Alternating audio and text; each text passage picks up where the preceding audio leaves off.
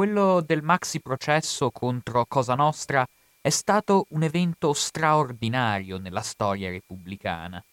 perché tra il febbraio del 1986 e il dicembre del 1987, a seguito quindi di quasi due anni di istruttoria, sono state portate alla sbarra centinaia di persone variamente connesse con l'organizzazione mafiosa,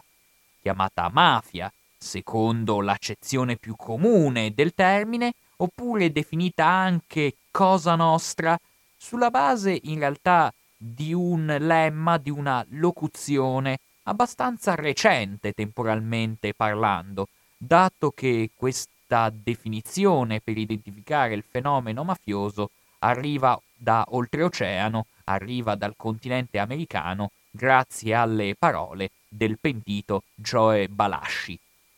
Ebbene, un processo straordinario appunto per l'ampiezza dei mafiosi che sono anche disposti ad arrivare alla sbarra, contrariamente a quei fenomeni così frequenti di latitanza durante le istruttorie processuali che aveva contraddistinto la fase processuale precedente a quella che andiamo raccontando, nel senso che anche negli anni 60 si erano per esempio manifestati dei processi contro esponenti di tali organizzazioni, ma tendenzialmente anche con una malcelata felicità da parte degli organi inquirenti e dei magistrati, una parte consistente di questi mafiosi era comunque a piede libero e latitante nel corso del processo. Invece, in questa straordinaria fioritura investigativa e in questa straordinaria azione repressiva messa in atto verso la fine del XX secolo, ebbene si ha il più grande fenomeno di repressione in cui vediamo i mafiosi letteralmente alla sbarra nel corso dell'istanza processuale. Ebbene, quando parliamo di centinaia di persone, non si sta ricorrendo a un iperbole. Infatti, abbiamo avuto oltre 700 mafiosi che hanno affrontato le aule di tribunali nel corso di quei trafelati e determinanti mesi, ma abbiamo avuto altresì, nel corso dei vari gradi di giudizio, qualcosa come 550 condanne, seguite, tuttavia, a dimostrazione che questo processo è stato tutt'altro che una farsa oppure una scenografica esibizione come da qualcuno si temeva o si voleva, a testimonianza che fu un processo vero concorre anche il numero di assoluzioni che si sono verificate nel corso del maxi processo, qualcosa come 156 assoluzioni che hanno riguardato anche dei capimafia abbastanza celebri come Luciano Leggiu, detto Leggio, il quale, appunto definito spesso in maniera eufemistica come una sorta di pecoraio disceso dalle montagne e assetato di bramosie e di efferatezza violenta, ebbene questo soggetto, per esempio, è stato assolto nel corso dell'istruttoria, proprio forse a riprova di quanto questo processo abbia seguito dei canoni di giustizia effettivamente vigenti. Ebbene, quali sono stati gli ostacoli a questo maxi processo? Gli ostacoli, nonostante al giorno d'oggi ci appaiano come qualcosa di risibile, in realtà sono stati molti e sono stati profondi se non altro perché questo processo si era interamente fondato su un reato che era stato introdotto pochi anni prima legato al delitto di associazione mafiosa. Un reato questo che andava a smentire platealmente quelle posizioni che avevano negato l'esistenza della mafia sino a quel frangente storico. E ben inteso, non mi riferisco solo a quelle posizioni untuose che intendono declamare una farneticante concione secondo cui la mafia sarebbe una invenzione ordita dai comunisti o dai continentali, finalizzata a screditare la Sicilia. Non mi riferisco a queste posizioni tutto sommato grossolane. Mi riferisco a quelle posizioni un po' più sottili, un po' più raffinate e anche dotate di un loro bagaglio teorico e bibliografico, secondo cui la mafia, intesa come organizzazione, con una sua gerarchia interna, con una sua struttura, con una sua ritualità, con una sua ideologia interna, non esisterebbe. Perché a detta di un numero non indifferente, sicuramente non ininfluente, di studiosi,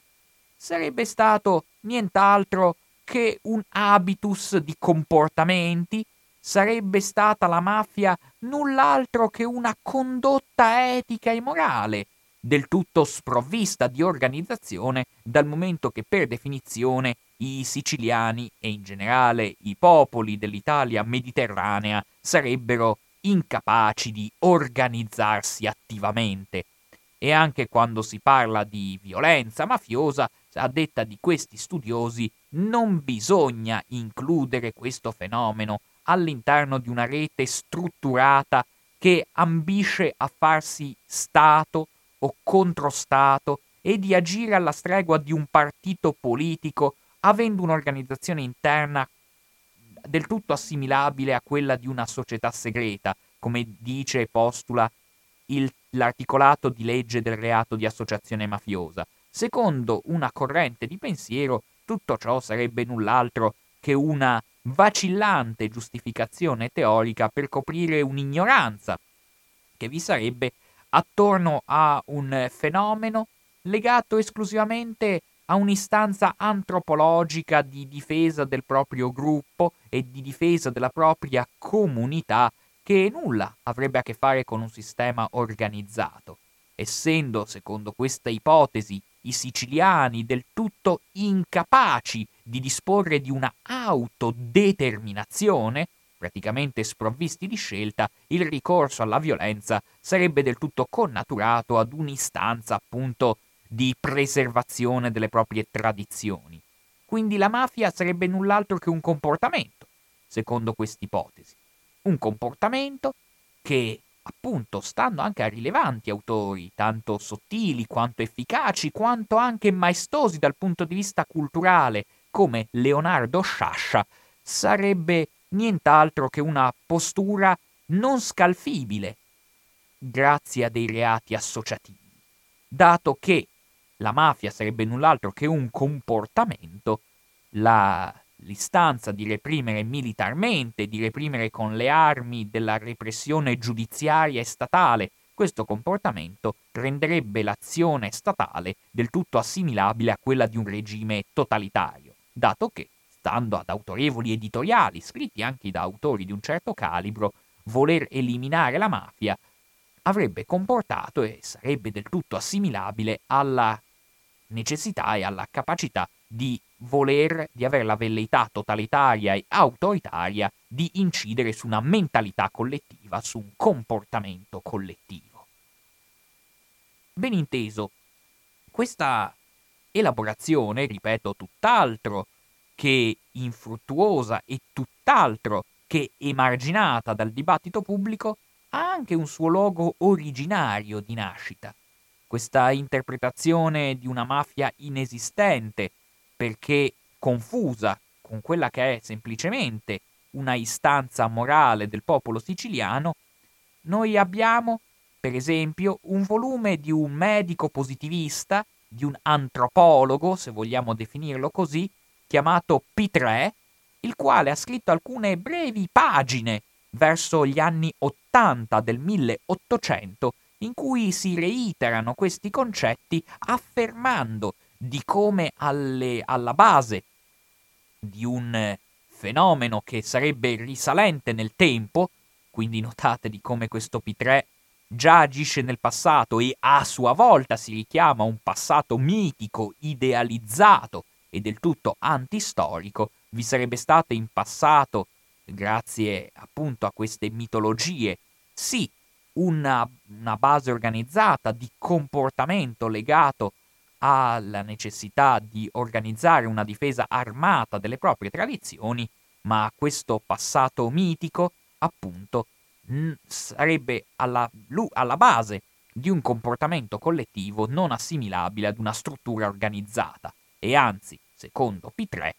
l'idea che ci sia un'organizzazione armata all'interno del territorio siciliano sarebbe null'altro che una fandonia, inventata soprattutto in ordine dagli sbirri e dai continentali in genere. I comunisti non vengono menzionati, che perché probabilmente all'epoca neppure esistevano. Fatto sta che questi sbirri e questi continentali sarebbero i responsabili di questa cattiva fama scaricata sulla Sicilia, immeritatamente scaricata sulla Sicilia, dal momento che si intende screditare le posture e i comportamenti degli isolani. E si badi che queste definizioni di P3 hanno trovato larghissimo seguito, e forse lo trovano tuttora,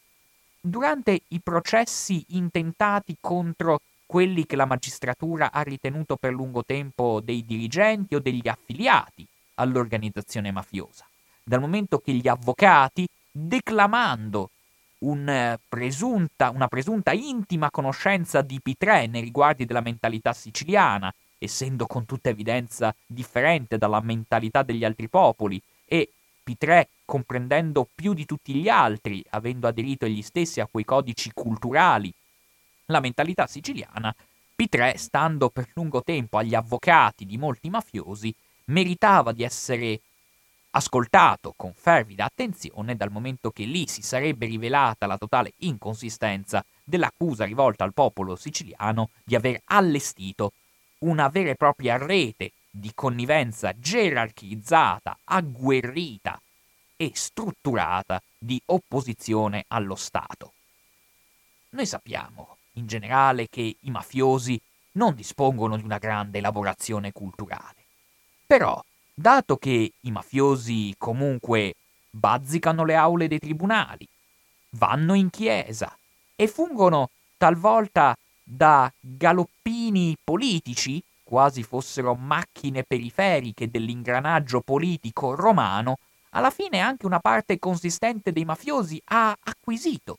questo modo di autorappresentarsi, finendo addirittura per crederci,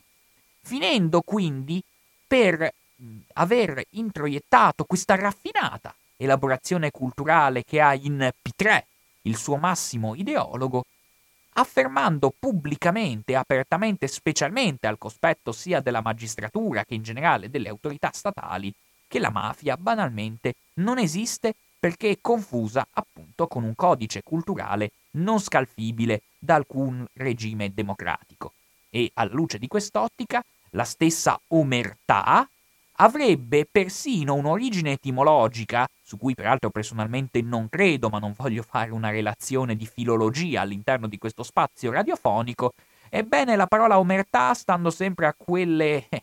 a quelle rilevanti e purtroppo influenti pagine di P3, sarebbe null'altro che il frutto di una parola legata a uomo.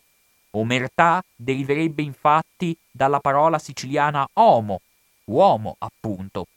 dato che profondamente correlata appunto con una sedimentata istanza culturale che vedrebbe in questi uomini d'onore, nel loro comportamento profondamente umanitario, di cui l'omertà sarebbe la più ovvia implicazione,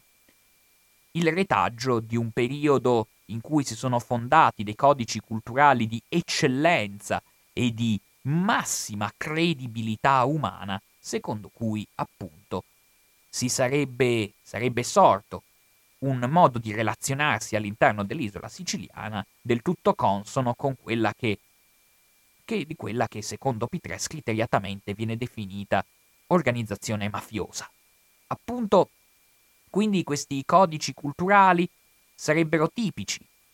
di un'isola siciliana, non scalfibili da nessun reato associativo, e queste fandonie, questo modo di autorappresentarsi, ha finito tuttavia per divenire talmente parte integrante del bagaglio teorico alla base della militanza in Cosa Nostra che i mafiosi stessi, sebbene grazie a un'azione, mi verrebbe da dire, propagandistica tanto acuta quanto sottile, quanto sedimentata nel tempo, hanno finito, certo, per dichiarare pubblicamente, ciò nonostante è stata talmente persuasiva tanto che i mafiosi stessi hanno finito per crederci a questa storiella. La storiella quindi di una mafia che non esisterebbe veramente, ma sarebbe sorta nel passato come strumento per difendere i ceti più umili e come frutto appunto di un comportamento legato alla massima umanità, alla massima difesa della comunità, grazie a questa autorappresentazione di un passato risalente a un passato mitico e un passato mai sviscerato adeguatamente, con tutta evidenza, che ha visto in questa interpretazione la massima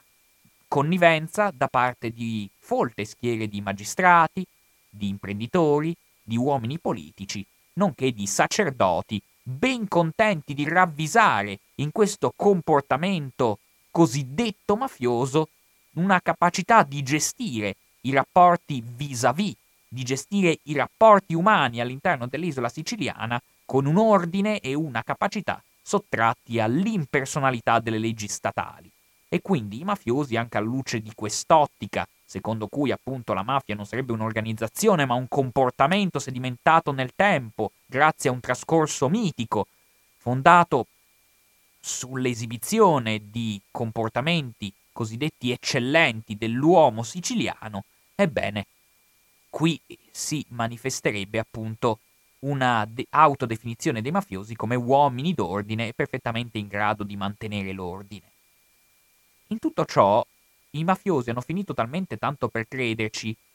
che persino nella fase corleonese della mafia, risalente al periodo degli anni Ottanta, in cui è del tutto evidente che la mafia ha assunto del tutto le caratteristiche di una super organizzazione e di una lobby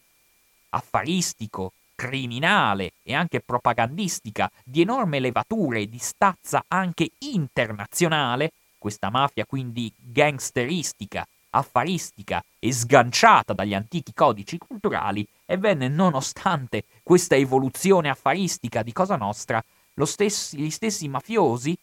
hanno continuato a rappresentarsi in questo modo con grande convinzione personale. Analogamente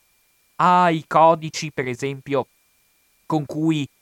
gli abitanti di uno Stato si auto, eh, in base alla rappresentazione, che anche le persone abitanti all'interno di uno Stato si autodefiniscono, si autoattribuiscono per creare un senso di appartenenza a un comune destino e a una comune comunità, che fosse nazionale o che fosse ideologica, anche per esempio con meccanismi che vediamo in opera all'interno dei partiti politici. La mafia non fa eccezione. La mafia ha letteralmente inventato questo modo di vedere se stessa, nonostante le evoluzioni economiche e criminali degli ultimi decenni, tant'è vero che ciò ci viene testimoniato dai famosi pizzini di Bernardo Provenzano, ove i richiami a questo passato mitico della mafia e a questa mafia intravista come modo per mantenere l'ordine a scapito di una violenza statale che partendo da Roma vorrebbe schiacciare le capacità siciliane di regolamentarsi secondo dei codici etici ammirevoli è del tutto presente. E tant'è vero che quando gli stessi mafiosi vengono intervistati dai giornalisti continentali, ebbene, lungi dall'essere quei sempliciotti contadini a cui gli stessi giornalisti vorrebbero ridurre il loro ruolo, risultano talmente efficaci, talmente persuasivi nel descrivere se stessi null'altro che come ingenui rappresentanti di un'ideologia sicula, di un modo di vivere siciliano senza nessun contatto internazionale, senza nessuna bramosia d'accaparramento, che alcuni giornalisti anche molto autorevoli, mi riferisco per esempio a Indro Montanelli, hanno finito a lungo per credere anche a questi soggetti mafiosi. Quando per esempio Calogero Virzì si rivolge a Indro Montanelli dicendogli chiaramente di come lui non sarebbe mai uscito dal suo paesino della Sicilia e che il suo comportamento sarebbe null'altro che un modo, per quanto primitivo e arretrato, ma comunque un modo di condotta e di comportamento finalizzato a garantire l'ordine di un codice di comportamento siciliano, Ebbene, non solo Montanelli ci ha creduto ed è letteralmente, è finito letteralmente per pendere dalle sue labbra, ma fior di antropologi e di studiosi un po' superficiali hanno continuato e continuano ancora oggi a dar credito a questa favoletta, finendo in questo modo per legittimare l'idea di una mafia mai uscita dal proprio suolo, abbastanza ininfluente, dimenticando che lo stesso Calogero Virzì era un industriale dello zolfo di calibro internazionale, tant'è vero che addirittura già negli anni venti del Novecento partecipava nel continente americano a dei summit finanziari imprenditoriali di calibro globale, altro che contadinotto ingenuo disceso dalle montagne. Ed è interessante, alla luce di ciò, di come quando, soprattutto a partire dagli anni 60, ma con l'accrescersi ecco, dell'istanza repressiva, arrivando quindi anche fino agli anni 80, ci si accorge di come la mafia meriti di essere trattata, dato che non può essere diversamente, come una organizzazione a tutti gli effetti, ci si debba scontrare con un modo di interpretare il fenomeno mafioso che era tipico anche non tanto di persone che erano in qualche modo conniventi con il fenomeno mafioso, ma anche con una cultura antimafiosa delle generazioni precedenti che magari pensava nell'esistenza di un'organizzazione mafiosa, vi credeva, ma per esempio reputava che ad ogni modo introdurre un reato di associazione mafiosa fosse profondamente sbagliato dal punto di vista teorico,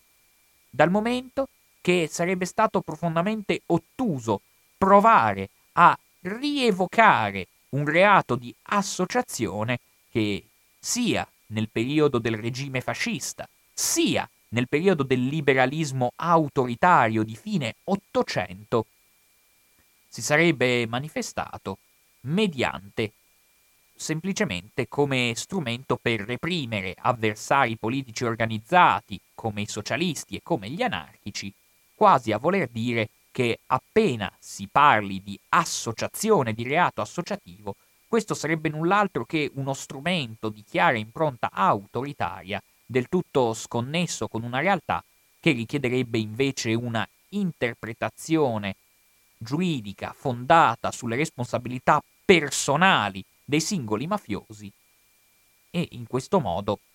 e solo in questo modo si sarebbe evitato, stando a una cultura antimafiosa anche autorevole, si sarebbe evitato di scivolare in quella prassi autoritaria di definire associazione tutti coloro che si reputano in qualche modo ostili all'assetto di potere vigente. Vorrei leggere proprio a questo proposito cosa scrive Leonardo Sciascia, per esempio quando si avvede che Carlo Alberto della Chiesa, munito dei poteri speciali forniti dalla lotta al terrorismo, giunge all'interno del territorio siciliano. Già in Sicilia, polizia e magistratura hanno poteri sufficientemente acostituzionali, se non anticostituzionali, come quello del ripristinato confino di polizia. Che cosa si vuole oltre? Il coprifuoco? La deportazione? La decimazione? Io sono convinto che di poteri il generale dalla Chiesa ne abbia avuti già troppi nella lotta contro il terrorismo. E ne è discesa quella legge sui pentiti che nessuno, spero, verrà a dirmi abbia a che fare con l'idea di giustizia e con lo spirito e la lettera della Costituzione. Con queste parole, Leonardo Sciascia, sulla base peraltro di un profondo bagaglio antimafioso che aveva le sue basi in un altro interprete del fenomeno mafioso molto importante come Michele Montaleone, che aveva scritto un libro fondamentale negli anni 60, in cui il pensiero però si trova sulla stessa falsariga di quello di Sciascia, si ritiene comunque che il fenomeno mafioso,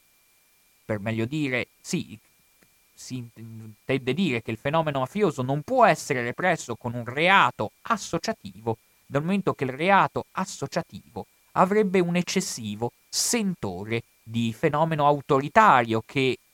cambierebbe, scardinerebbe l'assetto costituzionale democratico. E paradossalmente a dar manforza questa interpretazione profondamente sbagliata, come vedremo fra un attimo, e in base a un mio pensiero personale, concorre anche, da un lato, un libro che esce proprio a quell'epoca di Christopher Dagan, in cui viene fuori in maniera lampante di come i reati di mafia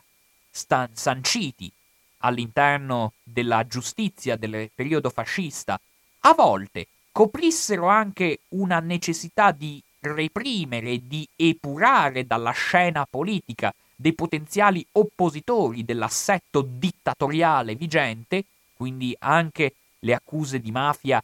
sancite nel periodo fascista sarebbero state null'altro che un pretesto per eliminare eventuali dissidenti rispetto al regime imposto, ma sarebbe stato altresì uno strumento adottato all'interno delle stesse organizzazioni fasciste per epurare tutti i soggetti che anche all'interno di una lotta di fazione interna al fascismo avrebbero rischiato di ostacolare il proprio rivale che proprio adottando come grimaldello pretestuoso, brandendo come arma pretestuosa l'accusa di mafia, poteva far le scarpe ai propri avversari interni al partito. Non è una conclusione particolarmente di chissà quale rivelazione, nulla di particolarmente strano, eppure Sciascia si richiama a questo precedente per affermare che perseguire la mafia con un reato associativo rischierebbe di aprire il varco ad un contesto che di democratico ha ben poco. E del resto, il precedente inquietante esiste e come? Come macigno nel momento in cui Falcone e Borsellino provano ad allestire il maxi processo. Non c'è niente da fare, infatti.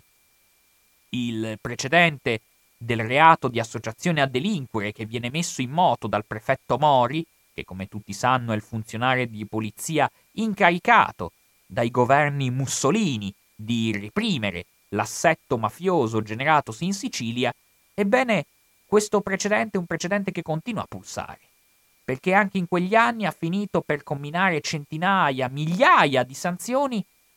e rappresenta l'unico precedente storico rispetto al maxi processo in cui lo Stato è intervenuto con un numero cospicuo di sentenze a tentare di, in qualche modo, debellare il fenomeno mafioso. Certo, con una repressione, quella del periodo fascista, che fa abbastanza ridere vista con gli occhi odierni, dal momento che appunto alla fine una parte considerevole delle sentenze ha subito un iter rocambolesco tali da essere ribaltata, tali da essere ribaltate nel corso dei vari gradi di giudizio, tant'è vero che molti mafiosi ne sarebbero comunque usciti a piede libero, nonostante la repressione e l'impalcatura di terrore messa in piedi dal prefetto Mori, il quale alla fine, nella sua opera repressiva, ha dovuto ricorrere più che altro a quei fenomeni tipici di repressione amministrativa come il confino di polizia, il quale appunto ha rappresentato il più delle volte un fenomeno di acqua di rose nei riguardi della lotta effettiva contro la mafia. Ciò nonostante, ancora negli anni 60, un magistrato come Cesare Terranova, uomo di sinistra e successivamente candidato nelle file del Partito Comunista, quindi tutt'altro che incline a nobilitare il trascorso mafioso, nel momento in cui doveva perseguire determinati so- soggetti legati all'organizzazione criminale, si doveva rifare a quel, a quel procuratore Giampietro, a sua eccellenza Giampietro, che era il procuratore palermitano all'epoca del prefetto Mori del periodo fascista. Quindi questo precedente fascista era un costante richiamo nell'Italia che si accingeva a istituire un maxi processo contro la mafia, un macigno nel percorso della repressione statale verso Cosa Nostra. Un macigno, per carità, a mio parere non paragonabile col maxi processo degli anni Ottanta, dato che il maxi processo degli anni Ottanta ha rappresentato veramente una volontà di epurazione dell'organizzazione mafiosa, cosa che prima di quel momento si era manifestata sempre in modo molto blando. E ciò, tut- e ciò nonostante questo macigno pesava, al punto tale che quando Leonardo Sciascia redige i suoi vibranti articoli, discettando appunto di come solo un regime totalitario può permettersi di tentare di reprimere una mentalità collettiva in modo militaresco, in modo giudiziario, vi sono appunto fior fiori di articoli pubblicati specie sul Corriere della Sera, grazie peraltro a dei titoli vergati probabilmente dal vice direttore del Corriere della Sera, il quale per esempio nel titolare articoli pieni di sdegno verso questa istanza repressiva conieranno frasi destinate a diventare celebri come i professionisti dell'antimafia, ove la verve polemica alla fine si risolve in un attacco abbastanza incisivo, sia verso l'antimafia politica, e quindi il sindaco Leoluca Orlando, sia verso l'antimafia giuridica, e quindi specialmente contro la persona di Paolo Borsellino. Ebbene, questo accanimento verso tali soggetti, questa, grazie peraltro a questa formulazione molto infelice dei professionisti dell'antimafia, nasconde appunto questa idea che era tipica anche di una posizione molto progressista riferita al periodo degli anni 70 e degli anni 80. Infatti, questa idea ostile al reato di associazione mafiosa nascondeva dentro di sé anche un'aperta ostilità verso qualsiasi idea di repressione statale che derivava, che nasceva, prosperava attivamente anche in ambiti abbastanza rilevanti della sinistra extraparlamentare, secondo cui la repressione armata era sempre e comunque un retaggio del periodo fascista, che il reato associativo costituiva sempre e comunque un retaggio, un'eredità nefasta del periodo fascista, dimenticando che esiste una repressione che non ha niente a che fare né col fascismo e né col comunismo con altre idee, ma che ha a che fare semplicemente con un'istanza di tipo statale, dal momento che, per esempio, Falcone e Borsellino, già solo osservati dal punto di vista della loro simpatia politica, testimoniano di come l'idea di una repressione armata e di una repressione giudiziaria nei riguardi del fenomeno mafioso nulla abbia a che vedere con un'ideologia politica, abbia a che vedere semplicemente con un'istanza di natura prettamente statale che appunto nella diversa inclinazione politica di Falcone e Borsellino vede il suo emblema. Infatti,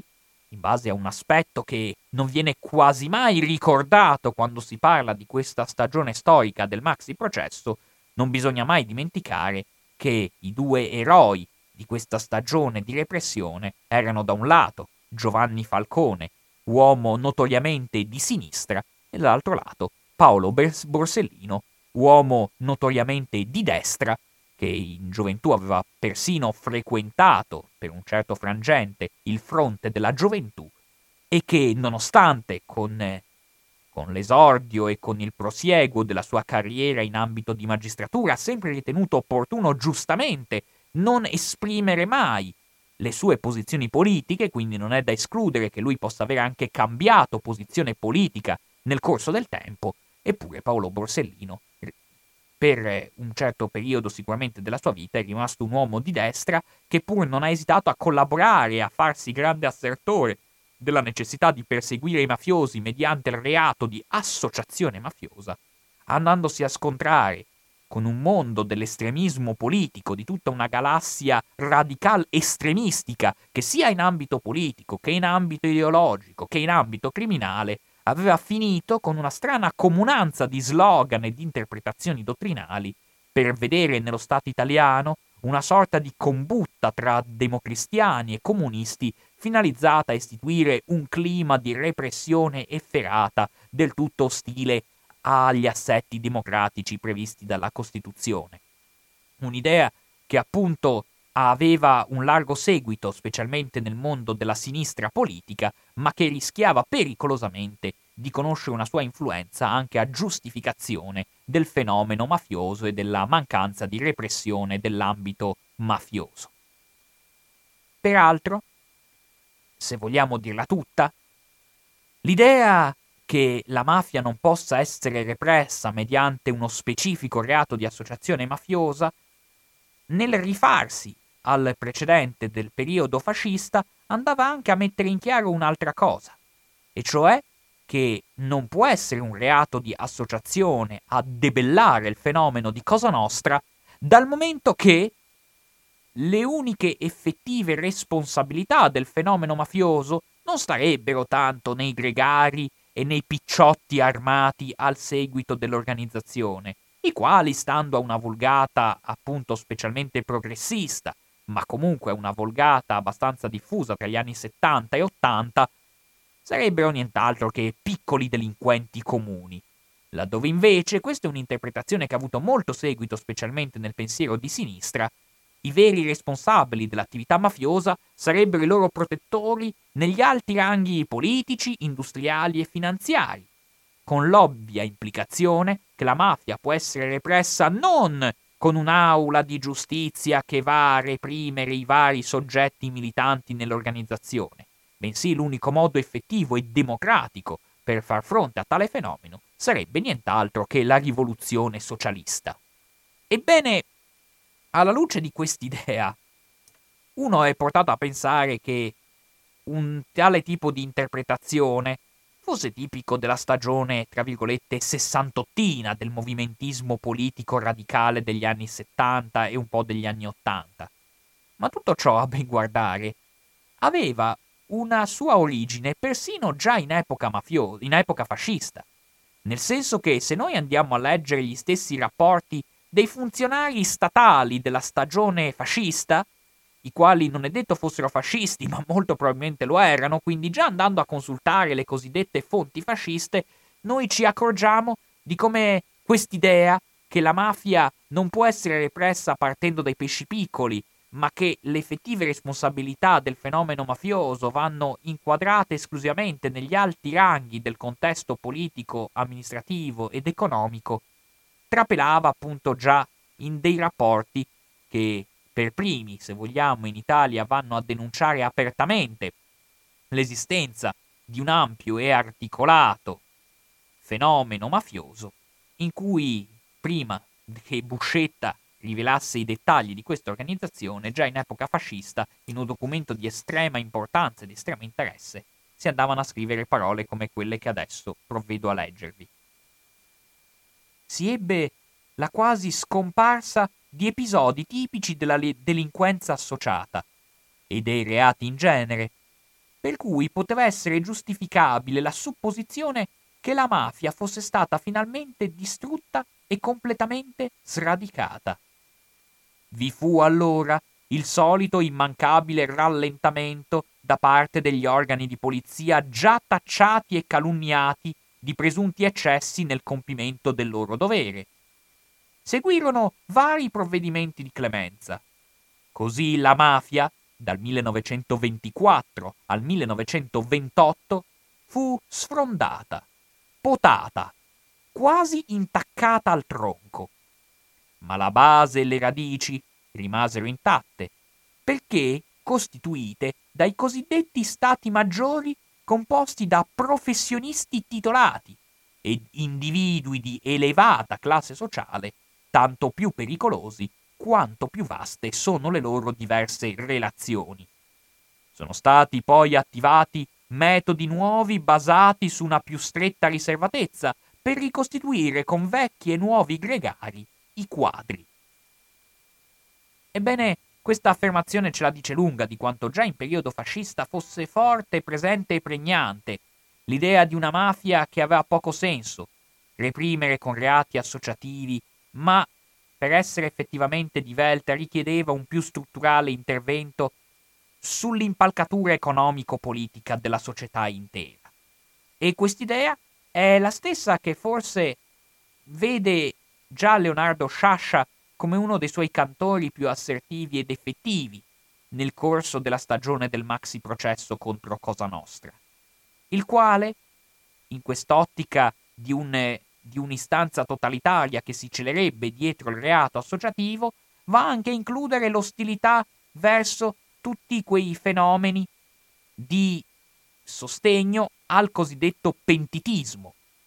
fenomeno di enorme rilevanza, come vedremo quando si sono poste le basi storiche del maxi processo contro la mafia, che senza il pentitismo difficilmente avrebbe potuto cavare qualche ragno dal buco. Ma questo stesso fenomeno del pentitismo, se si pensa a quanta importanza ha avuto negli anni Ottanta, suscita quasi scalpore pensare che prima di quel periodo storico era del tutto impensabile che un mafioso potesse anche soltanto escogitare l'idea di pentirsi. Appunto non solo, perché si reputava del tutto incoerente con la propria condotta comportamentale, ma perché si riteneva impossibile, spesso e volentieri, come abbiamo visto, che esistesse una stessa organizzazione mafiosa. Ebbene, quindi, volendo ricapitolare, si capisce che quando Falcone e Borsellino tentano di instaurare la possibilità di un maxi processo, lo hanno dovuto fare scontrandosi con molte idee, ma forti di qualcosa che in Italia è sempre mancato, cioè di un vero e proprio senso dello Stato che non esita a intervenire anche con strumenti repressivi molto invadenti, come il reato di associazione, quando si tratta di dover preservare la pacifica convivenza all'interno dello Stato. Quindi, lungi da quello che afferma Sciascia e lungi dal vedere nell'istanza di Falcone e Borsellino chissà quale retaggio di un periodo fascista, è interessante notare quel commovente anche senso dello Stato che vediamo anche all'interno delle parole, per esempio, di Giovanni Falcone, che adesso vi voglio leggere. Rimane comunque una buona dose di scetticismo non però alla maniera di Leonardo Sciascia, che sentiva il bisogno di Stato, ma nello Stato non aveva fiducia. Io credo nello Stato e ritengo che sia proprio la mancanza di senso dello Stato, di Stato come valore interiorizzato, a generare quelle distorsioni presenti nell'animo siciliano. Il dualismo tra società e Stato, il ripiegamento sulla famiglia, sul gruppo, sul clan, la ricerca di un alibi che permetta a ciascuno di vivere e di lavorare in perfetta anomia, senza alcun riferimento a regole di vita collettiva. Che cosa, se non il miscuglio di anomia e violenza primitiva, è all'origine della mafia? Quella mafia che essenzialmente, a pensarci bene, non è altro che espressione di un bisogno di ordine e quindi di Stato. Insomma, in questa interpretazione di Giovanni Falcone noi notiamo che il tema all'ordine del giorno del maxi processo non è rinverdire i fasti di un regime autoritario, bensì far sentire la presenza di una costruzione statale di cui la mafia rappresenterebbe un pallido ma disperato surrogato, nel senso che lo stesso fenomeno mafioso, secondo tale, a mio parere corretta interpretazione, sarebbe comunque assimilabile a una istanza di necessità di Stato, di una necessità appunto di un'organizzazione pubblica fondata, strutturata e ben presente nella vita dei cittadini, che sebbene la mafia non interpreta minimamente perché gli manca l'aspetto fondamentale di qualsiasi assetto statale, e cioè l'uguaglianza di tutti i cittadini dinanzi alla legge, Nonostante ciò, la mafia comunque interpreta questo effettivo e concreto bisogno di Stato, fornendo una propria, indipendente ed efferata autorità simil statale, fornendo quei servizi che a volte effettivamente sono svolti oppure a volte demagogicamente ci si aspetta da parte delle autorità pubbliche. Quindi è proprio da questa necessità di imporre un'effettiva presenza statale che il maxi processo intende disvelare. E intende disvelare, appunto, facendo ben chiarire, facendo ben chiarire agli oppositori di tale assetto repressivo di come l'andare del tempo, l'incrementare delle proprie capacità affaristiche rendono, a partire dagli anni 60, sempre più ineludibile andare a schiacciare un'organizzazione che proprio a partire dagli anni 60 conosce un'espansione di calibro internazionale, che merita una risposta, che necessita indifferibilmente di una risposta. Infatti, quello che a volte si sbaglia quando si parla del maxi processo è vedere la vicenda del maxi processo di quei due anni tra l'86 e l'87 come il frutto di una stagione un po' piagnona in cui si sarebbe vista un'escalation mafiosa pronta a colpire senza pietà uomini delle istituzioni e uomini attivi nella vita pubblica con uno Stato del tutto incapace di reagire e che alla fine perse le staffe inizia a mettere in piedi tutta l'impalcatura giuridica e amministrativa del maxi processo. Ma tutto questo non è vero, nel senso che la stessa violenza di cui sono vittime figure di estremo rilievo nella repressione contro il fenomeno mafioso derivano da una pronta e sempre più efficace risposta dello Stato al crescente fenomeno mafioso. Nel senso che gli stessi delitti si collocano in una sorta di atroce botta e risposta, all'interno di un rapporto di feedback, all'interno di un contesto in cui la mafia agisce perché lo Stato precedentemente aveva dato una risposta dura. È veramente un, mi verrebbe da dire, braccio di ferro quello che si consuma tra gli anni 60 e gli anni 80 tra Cosa Nostra e lo Stato. È un braccio di ferro? Per carità che non coinvolge tutto lo Stato, anzi, coinvolge pezzi sempre più emarginati dello Stato, con persone come Rocco Chinnici, magistrati che, per esempio, anche in compagnia di persone come Terranova, che viene ucciso sia per essere un comunista, il che non andava bene agli occhi dei mafiosi, ma anche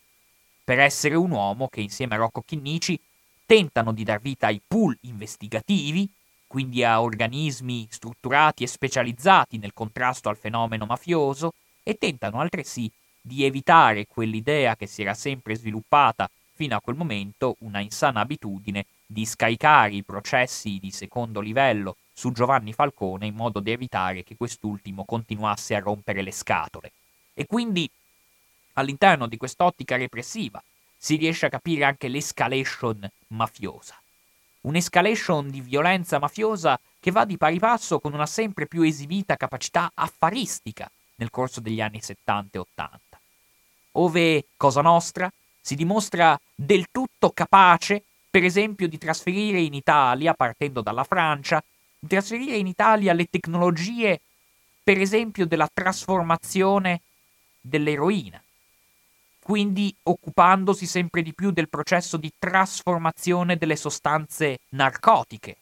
grazie ad un narcotraffico che grazie a delle leggi del mercato del tutto difficili da capire, ma in base ad un'oscillazione del mercato che volgeva nel corso degli anni 70 nettamente a favore del consumo di eroina, vede una mafia prontissima,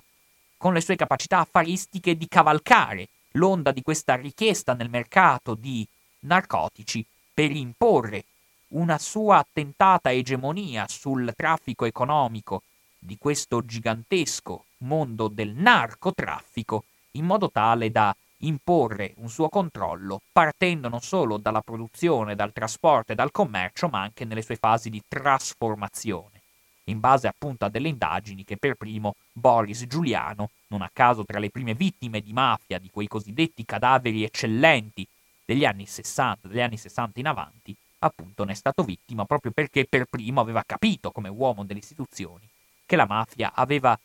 visto i propri artigli crescere e affilarsi in maniera sempre più esibita. E il fatto che proprio a partire dagli anni 60 si sia manifestata una rinnovata capacità dello Stato di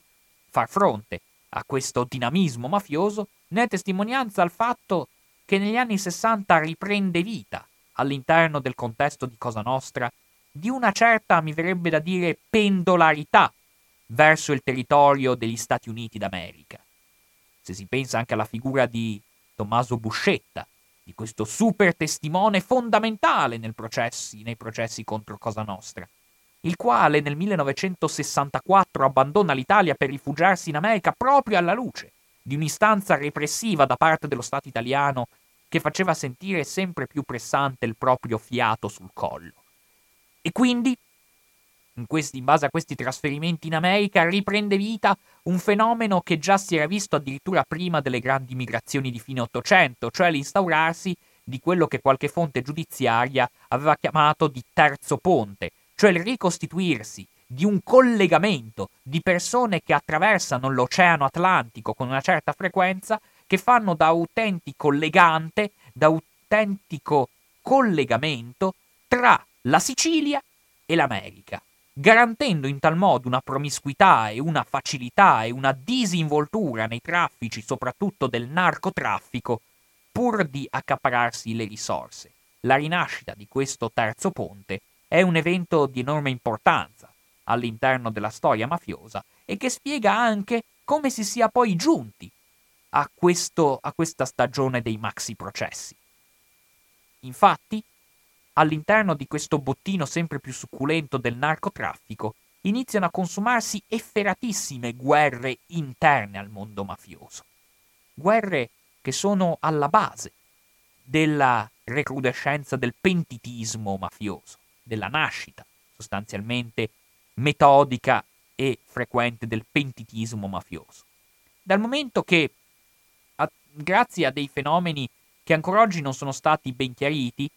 nel senso che, secondo Tommaso Buscetta,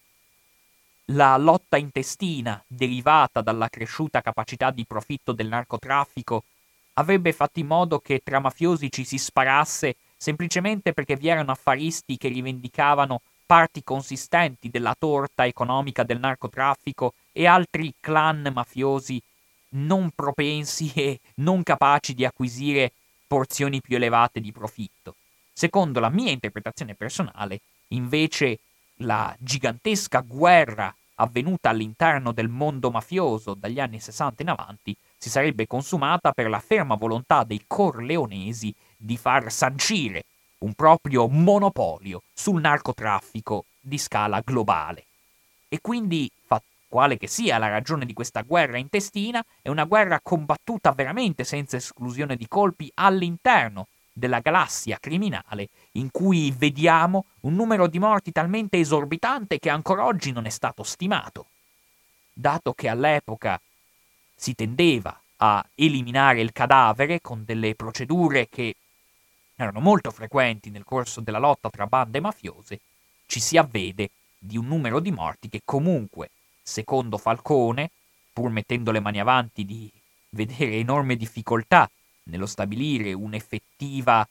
eh, nello stabilire un'effettiva enumerazione delle vittime di questa guerra intestina, di questa faida intestina, si arriva a stimare un numero di morti comunque non inferiore al migliaio. E quindi, alla luce di tutto ciò, ci si avvede di come proprio dentro questo meccanismo di lotta intestina si colloca esattamente il fenomeno del pentitismo. Un pentitismo che nasce da queste tensioni interne, con un Tommaso Buscetta, figura quanto mai ambigua, ben inteso. Figura che nel momento in cui lui torna in Italia ed è disposto a dimostrarsi molto loquace nel descrivere i fenomeni mafiosi e nel denunciare la rete organizzata del fenomeno mafioso, lui per esempio tace completamente di quanto andava macchinandosi all'interno del territorio americano. Lui che in realtà aveva conosciuto, mi verrebbe da dire, più l'America che l'Italia, che era stato peraltro in galera per un certo periodo, e quindi non si capisce bene esattamente quali fossero le sue informazioni più fresche riferite al fenomeno mafioso. Fatto sta che lui ha sempre taciuto accuratamente riguardo il fenomeno mafioso all'interno del collegamento tra Sicilia e America, all'interno di questo terzo ponte tra Italia e Stati Uniti.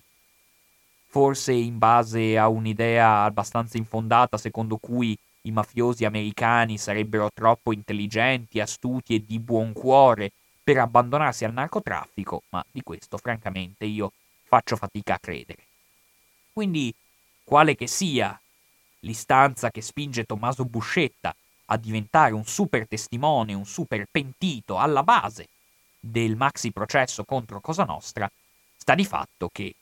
anche egli non è mai stato del tutto sincero attorno alle sue, intorno alle sue effettive conoscenze.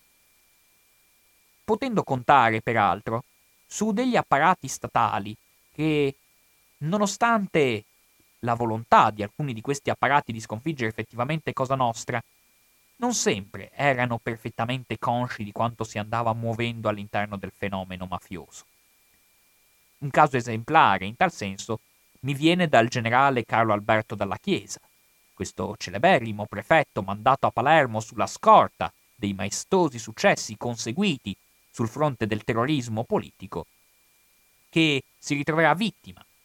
come unanimemente noto, dell'efferatezza mafiosa in base a quel salire di livello della violenza mafiosa che svela come non mai la presenza di una effettiva organizzazione che sta operando per ledere e minare la legittimità e l'autorevolezza dello Stato italiano.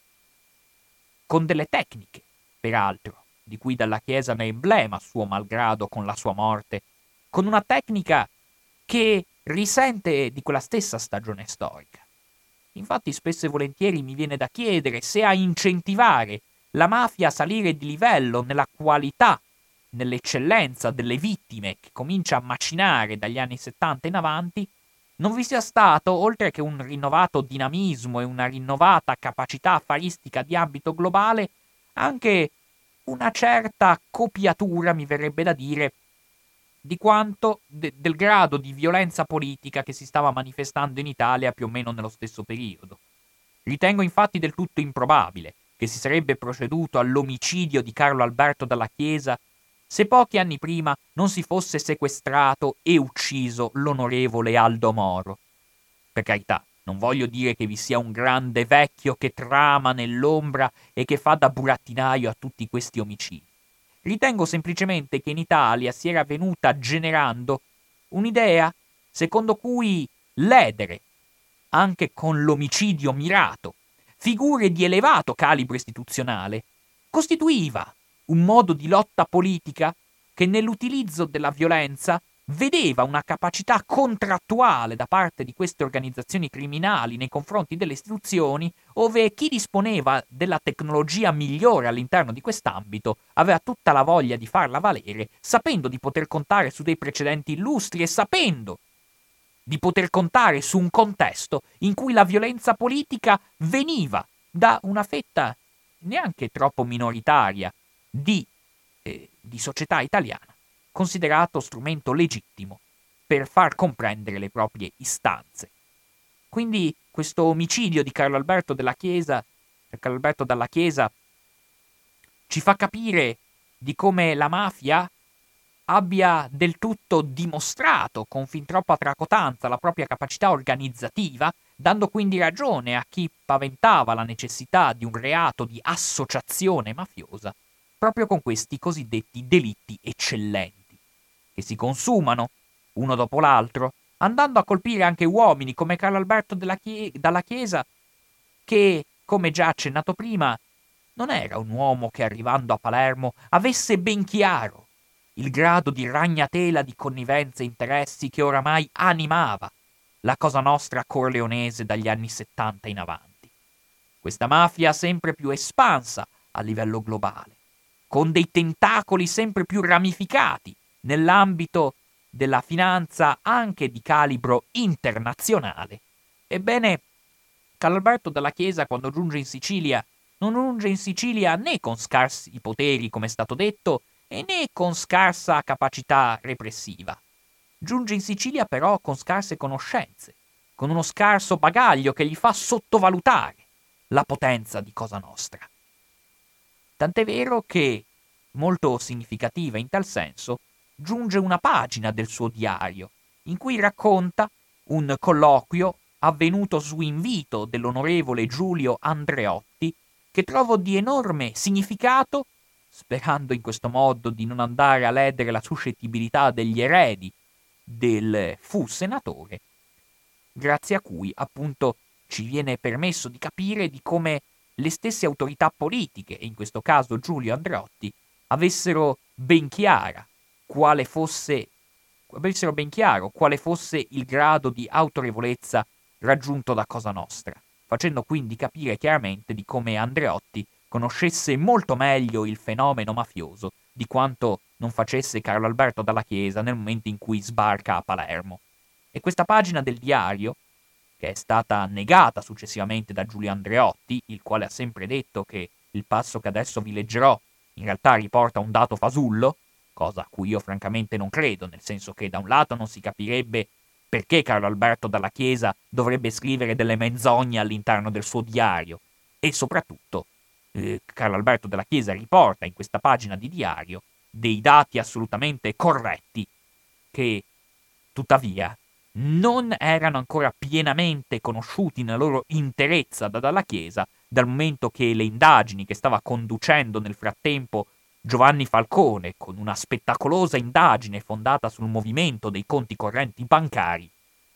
stava dimostrando, ma dalla Chiesa all'epoca dei fatti non li conosceva e purtroppo non li avrebbe mai conosciuti, dato il suo tanto prematuro quanto barbaro assassini. Comunque leggiamo questa pagina del diario di Carlo Alberto dalla Chiesa.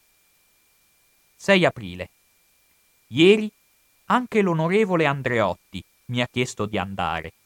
e naturalmente date le sue presenze elettorali in Sicilia, si è manifestato per via indiretta interessato al problema. Sono stato molto chiaro e gli ho dato perciò la certezza che non avrò riguardi per quella parte di elettorato a cui attingono i suoi grandi elettori. Sono convinto che la sua mancata conoscenza del fenomeno lo induce ad errore di valutazione di uomini e di circostanze. Depone nel senso il fatto di raccontarmi che intorno al fatto Sindona un certo Inzerillo morto in America è giunto in Italia in una bara e con un biglietto da 10 dollari in bocca. Prevale anche il folklore. Perché ritengo questo passaggio diaristico estremamente significativo e importante? Perché ci fa capire di come Giulio Andreotti, e quindi uno tra i massimi dirigenti politici italiani dell'epoca, avesse ben chiara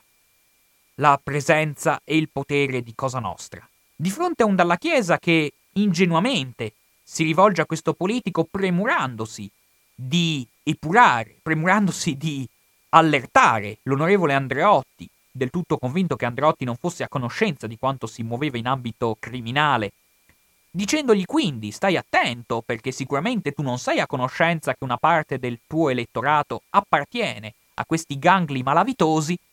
ebbene Andreotti, lungi dal dare una risposta all'insegna del non ti permettere, oppure lungi dall'essere una risposta all'insegna della promessa di una pronta ed effettiva epurazione di questi soggetti criminali, l'onorevole Andreotti risponde raccontando un fatto, cioè raccontando di come questo Inzerillo sarebbe stato ucciso in America e riportato in una bara in Sicilia.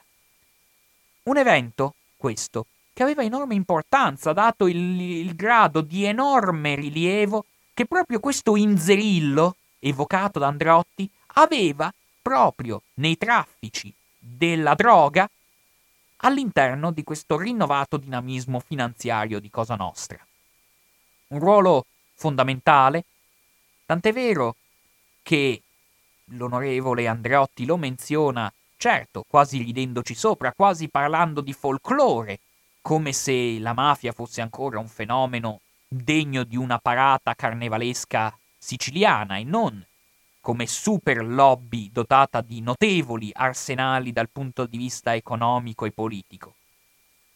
Eppure, con questa frase rivelatoria, emerge di come effettivamente a tutti gli effetti proprio in quel periodo storico si andava affermando sempre di più un fenomeno mafioso in grado di estendere le sue reti proprio a delle complicità economiche e finanziarie degne di assoluto rilievo. Infatti, quando si menziona questo Inzerillo, una menzione va fatta anche nei riguardi di quel Rosario Spatola, il cui fascicolo era proprio sulla scrivania di Giovanni Falcone quando deve istituire il maxi processo e proprio dalla cattura di Rosario Spatola, uomo che appunto venendo in Italia aveva trovato le complicità di una figura quanto mai nebulosa come quella di Sindona, proprio da questi soggetti, grazie a un rapporto, il Michele Greco P161, che andava a delineare le faide interne a Cosa Nostra e le istanze corleonesi di egemonia sul narcotraffico internazionale, vediamo di come Falcone proprio in quel periodo si stava rendendo sempre più conto, esortandolo ancora di più a spingere per un maxi processo contro l'organizzazione mafiosa, di come appunto questo antico ponte tra Sicilia e Stati Uniti serbava dentro di sé delle complicità ad alti livelli e una capacità affaristica di tutto rispetto. Ed è interessante perché grazie alle intercettazioni ambientali che vediamo pienamente all'opera in questo frangente storico, grazie alle intercettazioni e alle conversazioni tra i vari gruppi mafiosi, noi ci accorgiamo, per esempio, di come si discetti apertamente di quali siano i modi migliori per gestire il narcotraffico, di quali siano i modi migliori per gestire i rapporti tra Stati Uniti e Italia, sebbene a volte queste elucubrazioni avvengano all'interno di riunioni dove tutti i partecipanti nel giro di qualche tempo finiscono per essere ammazzati, a testimonianza del fatto che stabilire la pace secondo i criteri mafiosi non è mai semplice, è molto più facile che quei criteri mafiosi ci si finisca per fare la guerra. Tuttavia, appunto, all'interno delle carte che vengono sequestrate a Rosario Spatola, trovo di estremo interesse un documento, quindi ad uso interno, non rivolto al pubblico extra mafioso, ma quindi un documento interno di autorappresentazione di questa solida impalcatura anche ideologica, denominata Cosa Nostra, in cui Rosario Spatola, andando a rinverdire i fasti di una autorappresentazione fasulla, ma comunque importante per cementare il senso d'appartenenza, andava a definire il rapporto mafioso, andava a definire appunto il fenomeno mafioso. Vogliamo definire quella che i giudici chiamano mafia? Non si chiama mafia, si chiama omertà, cioè uomini d'onore che aiutano e non profittano dei deboli,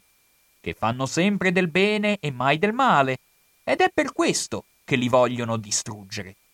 Così il potere dell'ingiustizia resta nelle mani dei giudici e dei governatori che si servono della parola mafia come legge di potere sui deboli. Notate insomma di questo passaggio di come leader mafiosi di enorme levatura internazionale continuano ad autorappresentarsi coi codici folcloristici di una romantica istanza di riscatto che proverrebbe, che proverrebbe da chissà quale passato remoto di fondazione del fenomeno mafioso, in cui appunto si celerebbe tutta una romantica tutta una romantica idea, tutta una romantica impalcatura teorica e culturale legata a un presunto riscatto dei ceti sociali subalterni, che continua, come vedete, a pulsare ben vivida anche a pochi mesi dal maxi processo maxi processo che appunto vede una sequela di cadaveri eccellenti prima che si possa giungere al suo concreto espletamento. Una sequela di cadaveri eccellenti che non a caso va a colpire gli uomini che con più efficacia avevano messo in moto il fenomeno repressivo, a dimostrazione di come appunto gli stessi omicidi rispondessero a una logica sia di forza ma anche di debolezza del fenomeno mafioso sempre più dinanzi a uomini temprati e tenaci nel proprio senso dello Stato, ben lesti e ben pronti a scavare con meticolosità ed efficacia le oscene reti criminali della malavita mafiosa, in cui appunto vediamo persone uccise sia perché ben disposte ad, al- ad addestrare dei pool specializzati, sia persone che in qualche modo sono perfettamente in grado di capire le reti internazionali di Cosa Nostra e sono ben decise a portare letteralmente alla sbarra i dirigenti del fenomeno mafioso, contrariamente a quanto si era fatto nei decenni precedenti, andando a colpire appunto persone che, autori anche di quei rapporti, penso a Mimmi Cassarà, autore di quel rapporto Michele Greco P161, che, giunto sulla scrivania di Falcone, permette di delineare con grande esattezza i contorni delle faide interne a Cosa Nostra. Quindi questi omicidi vanno visti anche nell'ottica di, un, di una capacità statuale finalmente di affrontare petto a petto il fenomeno mafioso. E all'interno della repressione di questo fenomeno mafioso merita sicuramente menzione quel Tommaso Buscetta, che rappresenta sicuramente l'acquisizione più straordinaria dal punto di vista dei magistrati, che finirà per sviluppare un vero e proprio rapporto personale con i magistrati, finendo per fornire informazioni di prima mano, andando a volte anche a confermare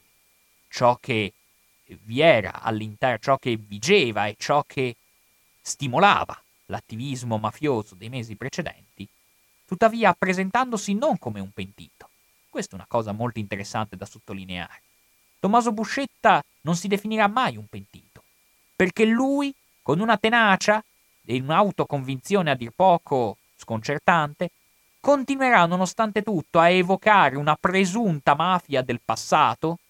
che sarebbe stata piena di nobili ideali di giustizia sociale e del tutto epurata da questa orda di barbari corleonesi che, fondando la propria autorità sulla violenza più indiscriminata, avrebbero cancellato il sogno mafioso che invece sarebbe ben presente nel sedicente animo buono di Tommaso Buscetta, il quale sarebbe latore, sarebbe tedoforo, sarebbe emblema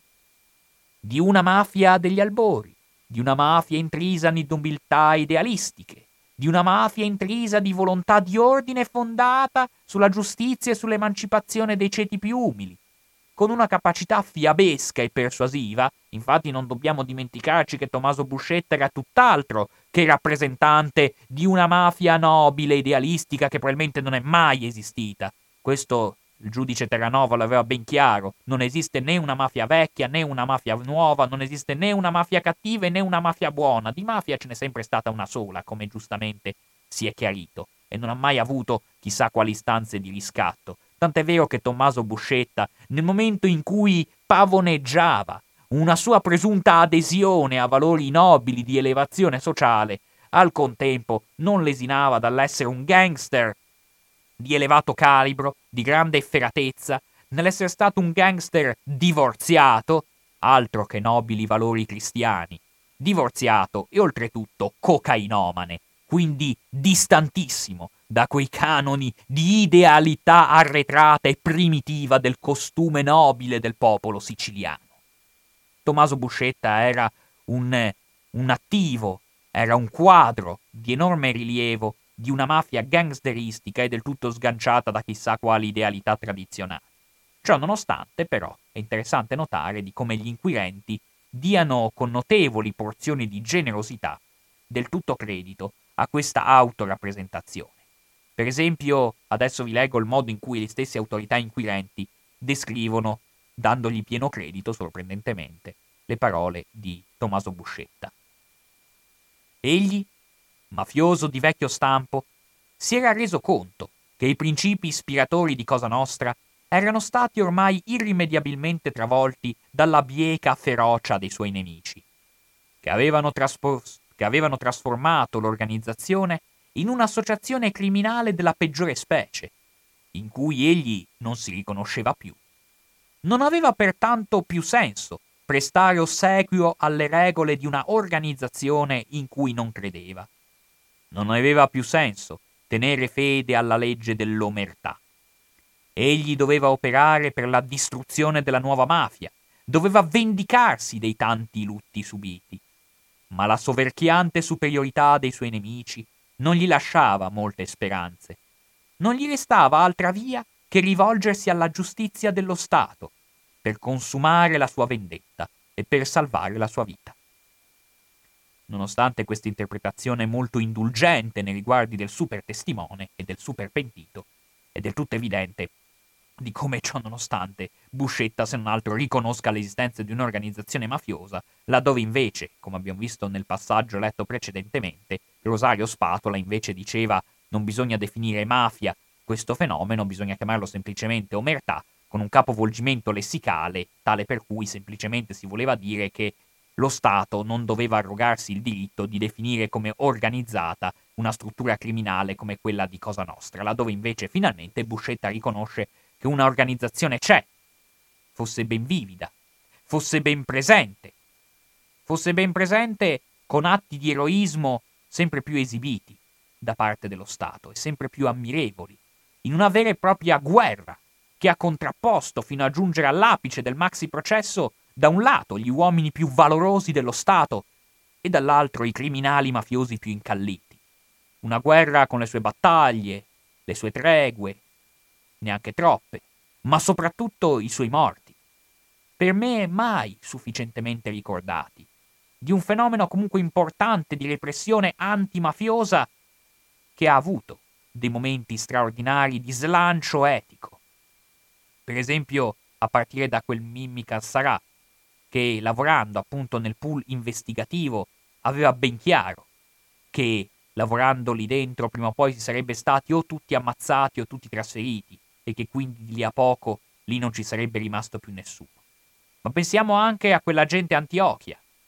quell'ammirevole agente Antiochia che ritorna dalle ferie apposta per tentare di salvare la vita a Cassarà, non solo non riuscendoci purtroppo, ma anche morendo a sua volta. Quindi di questi slanci di eroismo, nel momento in cui lo Stato inizia a sfoderare qualche barlume di opposizione a Cosa Nostra, abbiamo avuto un fenomeno di grande rilevanza, grazie a un nutrito gruppo di investigatori, di magistrati, di inquirenti, che finalmente hanno deciso di sfoderare le armi contro Cosa Nostra. La quale, la cosa sorprendente, è che ha finito anche per colpire delle persone con eh, degli omicidi cosiddetti di terzo livello, per usare le parole di Giovanni Falcone. Nel senso che proprio a questo frangente storico risale la capacità di Cosa Nostra di colpire veri e propri uomini delle istituzioni che apparentemente risulta difficile da comprendere la matrice di questi omicidi. Sto parlando degli omicidi dei dirigenti politici. Sto pensando al delitto Mattarella, al delitto La Torre, allo stesso delitto dalla Chiesa, la cui interpretazione risulta ancora oggi estremamente complicata. Ma qualche interpretazione tuttavia si può fare, andando a ragionare su come questi uomini, affiancati da altri prestigiosi elementi della magistratura anch'essi, rapidamente sottoposti a brutale assassinio, si stavano spendendo in modo attivo, culturale e propagandistico, andando sovente nelle scuole, per esempio, nell'opporsi con la propria carica teorica e di legittimazione statale, nell'opporsi al fenomeno mafioso. Mattarella, questo governatore di regione, che voleva, se vogliamo, anche riscattare un suo trascorso familiare non proprio così encomiabile se si pensa che era il rampollo di una famiglia talvolta chiacchierata nel passato per le sue connivenze con la mafia. Ma pensiamo anche a un soggetto come Pio La Torre, che viene mandato dal Partito Comunista in Sicilia con un ruolo che doveva in qualche modo sanare una macchia, se si pensa che probabilmente in passato anche il Partito Comunista siciliano aveva conosciuto dei pericolosi sbandamenti rivolti verso il fenomeno mafioso. E però anche il fenomeno di Dalla Chiesa rientra pienamente in questo attacco a figure non di eccessivo rilievo nella repressione diretta del fenomeno mafioso, ma attive soprattutto nell'ambito istituzionale più alto, di indagine, di disamina del fenomeno mafioso e di legittimazione pubblica del pensiero antimafioso. Non è da escludere che il fenomeno dell'omicidio di Della Chiesa vada collocato proprio su una sorta di scimmiottamento di quell'omicidio politico già visto nel caso di Aldo Moro, finalizzato appunto a destabilizzare lo Stato e a far capire che la capacità delle organizzazioni criminali era più forte di quanto si volesse far pensare da parte degli inquirenti. E quindi all'interno di quest'ottica profondamente innervata di senso dello Stato, noi abbiamo, per esempio, la gente a Cordino che ricordando quei giorni ci dice delle frasi straordinarie che adesso qui vi voglio riportare. Allora i morti alla squadra mobile erano all'ordine del giorno. Cassarà disse più di una volta: Noi siamo morti che camminano. È inutile dire che non avevamo paura. Noi avevamo paura ma avevamo una grossissima volontà di andare avanti e di non farci né intimidire né fermare da questi delinquenti. Soprattutto avevamo una grossissima motivazione, perché noi credevamo veramente di portare avanti la legge, lo Stato, la legalità, ma soprattutto la squadra mobile di Palermo, come struttura a cui noi appartenevamo e che ci faceva ritenere di essere tra i migliori segugi affermati in Italia e apprezzati dalla polizia di mezzo mondo. Gli americani apprezzavano Boris Giuliano, nella cui stanza io ero, come alla sezione omicidi, lavoravano con noi incessantemente la DIA, l'FBI, e anche l'FBI che lavorava con noi incessantemente. Noi facevamo i corsi di formazione con gli americani che lavoravano con noi. Ecco, questo senso di appartenenza statale ce la dice lunga su come a volte la storia non sia così semplice e lineare. Nell'epoca del pieno edonismo reganiano, nell'epoca in cui il senso di fedeltà allo Stato sembrerebbe divincolarsi sempre più, ebbene è giusto e doveroso rammentare anche questi italiani controcorrente, questa, questo gruppo di italiani che invece intende rivendicare con forza la propria orgogliosa appartenenza non solo a uno Stato ma a un corpo di inquirenti. Avete appena sentito le parole di Accordino. Si sfida la morte e in molti casi la si affronta direttamente per un senso di appartenenza statale e a volte anche per un senso di appartenenza alla propria squadra mobile, con dei fenomeni un po' analoghi a quelli che avvengono in una vera e propria guerra, quando per esempio i corpi militari sviluppano un senso di appartenenza e di rischio della vita sia per il proprio Stato, sia anche proprio per il proprio gruppo. Pensate ai parà, che si dicono pronti ad affrontare la morte tanto per la patria quanto per il gruppo dei parà. La stessa cosa L'abbiamo vista all'interno del, della repressione antimafiosa con delle attestazioni di appartenenza e di legame quasi, quasi morboso, sentimentalmente viscerale, rivolto allo Stato, che sì, noi possiamo anche permetterci il lusso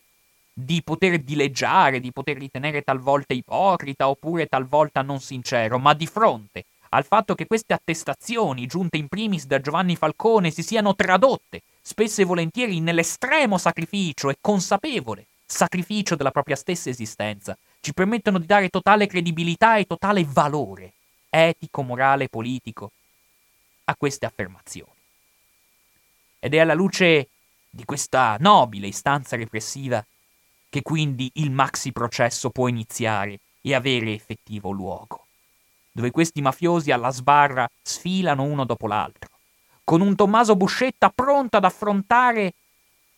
a volto scoperto, sorprendentemente, questi uomini mafiosi finalmente alla sbarra e finalmente oggetto di una chiara repressione. Certo, il maxi processo vede una Palermo praticamente blindata, vede una Palermo in cui finalmente sembrano tacere le armi di Cosa Nostra. Un momento quindi di sospensione e di acutissima tensione. Conclusosi con numeri di condanne strabilianti, con numeri di assoluzioni altrettanto importanti, che fanno presagire, per esempio a Leonardo Sciascia, pur molto critico con questa istanza repressiva, che quella in corso è, è stata una vera operazione processuale senza nessun afflato totalitario, senza nessuna nostalgia autoritaria, ma solo con una sete di giustizia pienamente giustificabile e magistralmente condotta.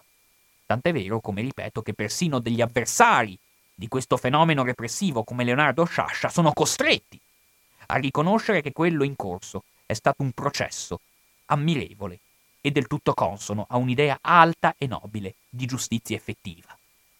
Sorprendente vedere questi mafiosi uno dietro l'altro alla sbarra. Con questo Michele Greco sempre pronto ad appellarsi all'opinione pubblica parlando di una mafia nobile pronta a riscattare i più deboli, di una mafia nobile pronta a voler rispettare chiunque la voglia rispettare,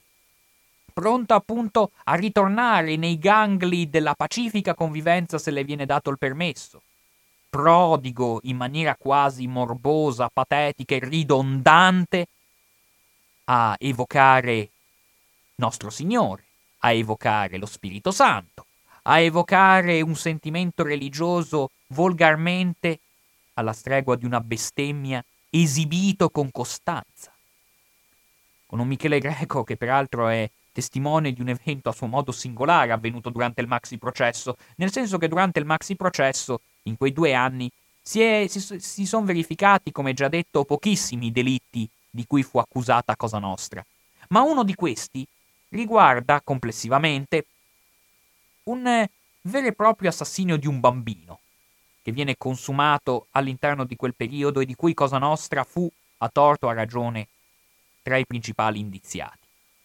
E Michele Greco, andando a smentire platealmente tutta l'impalcatura ideologica menzionata fino adesso, cioè che la mafia non esisterebbe perché la mafia sarebbe solo un codice di comportamento finalizzato ad alti ideali di umanità e di giustizia sociale, a un certo punto Michele Greco, dinanzi ad, ad un'opinione pubblica costernata per la barbara efferatezza, per la disgustosa noncuranza per la povera vittima,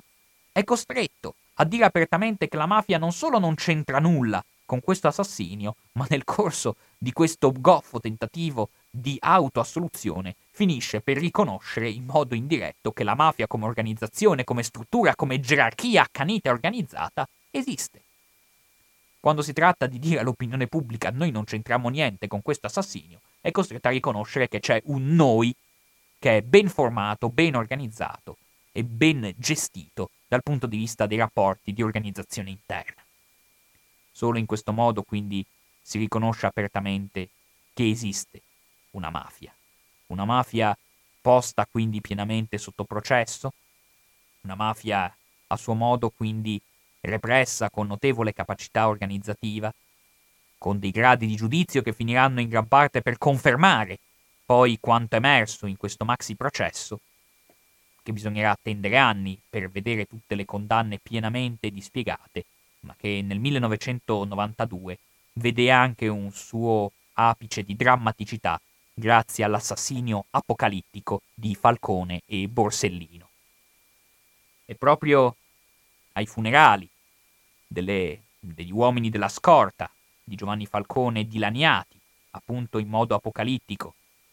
lungo l'autostrada all'altezza di Capaci, che vediamo questa figura della vedova Schifani che dinanzi ad un funerale del proprio amato, vicina a un parroco officiante la cerimonia che peraltro è anche suo cugino, che di fronte a un testo che la vedova Schifani legge dinanzi all'Italia intera, un testo che chissà, forse non l'ha neppure scritto lei, forse l'è stato scritto da altri. Fatto sta che ogni volta che questa povera donna implora la sua forma di giustizia. Uscendo dal canovaccio che è stato scritto nel foglio che regge in mano, l'officiante provvede immediatamente ad allontanarla dal microfono, a tentare di dissuaderla dal dire ciò che esce dalla sua bocca. Ma questa donna, comunque intrisa di una emotività che era comune a tutti noi, penso, e che era comune all'Italia intera, dinanzi ad un'istanza emotiva ma anche ad una più razionale e conscia sete di giustizia, evoca una sua forma di giustizia che credo sia molto legata all'istanza del maxi processo, perché evoca una giustizia ben diversa da quella che le viene facilmente e facilonescamente proposta e promessa. Non una giustizia fondata su quel semplice perdono talvolta proposto anche dalle gerarchie clericali nel rapporto con la mafia. Nel senso che sì, la vedova Schifani è disposta a concedere il suo perdono, ma al contempo esige come premessa di quel presunto e probabile perdono una piena sottomissione e un pieno riconoscimento delle proprie efferatezze da parte dei responsabili dell'uccisione di suo marito che probabilmente, dice la donna, erano presenti lì in chiesa. Quella donna che dice, si dice sicura che quei mafiosi si trovano all'interno di quella stessa basilica dove si sta consumando quel drammatico funerale e dove lei discetta apertamente di questo suo marito, del suo senso dello Stato, dicendo chiaramente che lei sì vuole giustizia,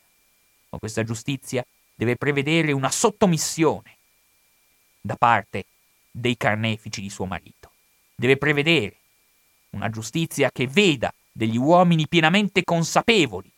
del dolore che hanno inflitto e della barbarie che hanno apportato deve vedere insomma una giustizia che non può ridursi a un facile perdonismo, e che il maxi processo ha pienamente dimostrato con la sua lucidità e anche con i suoi slanci eroici. Grazie.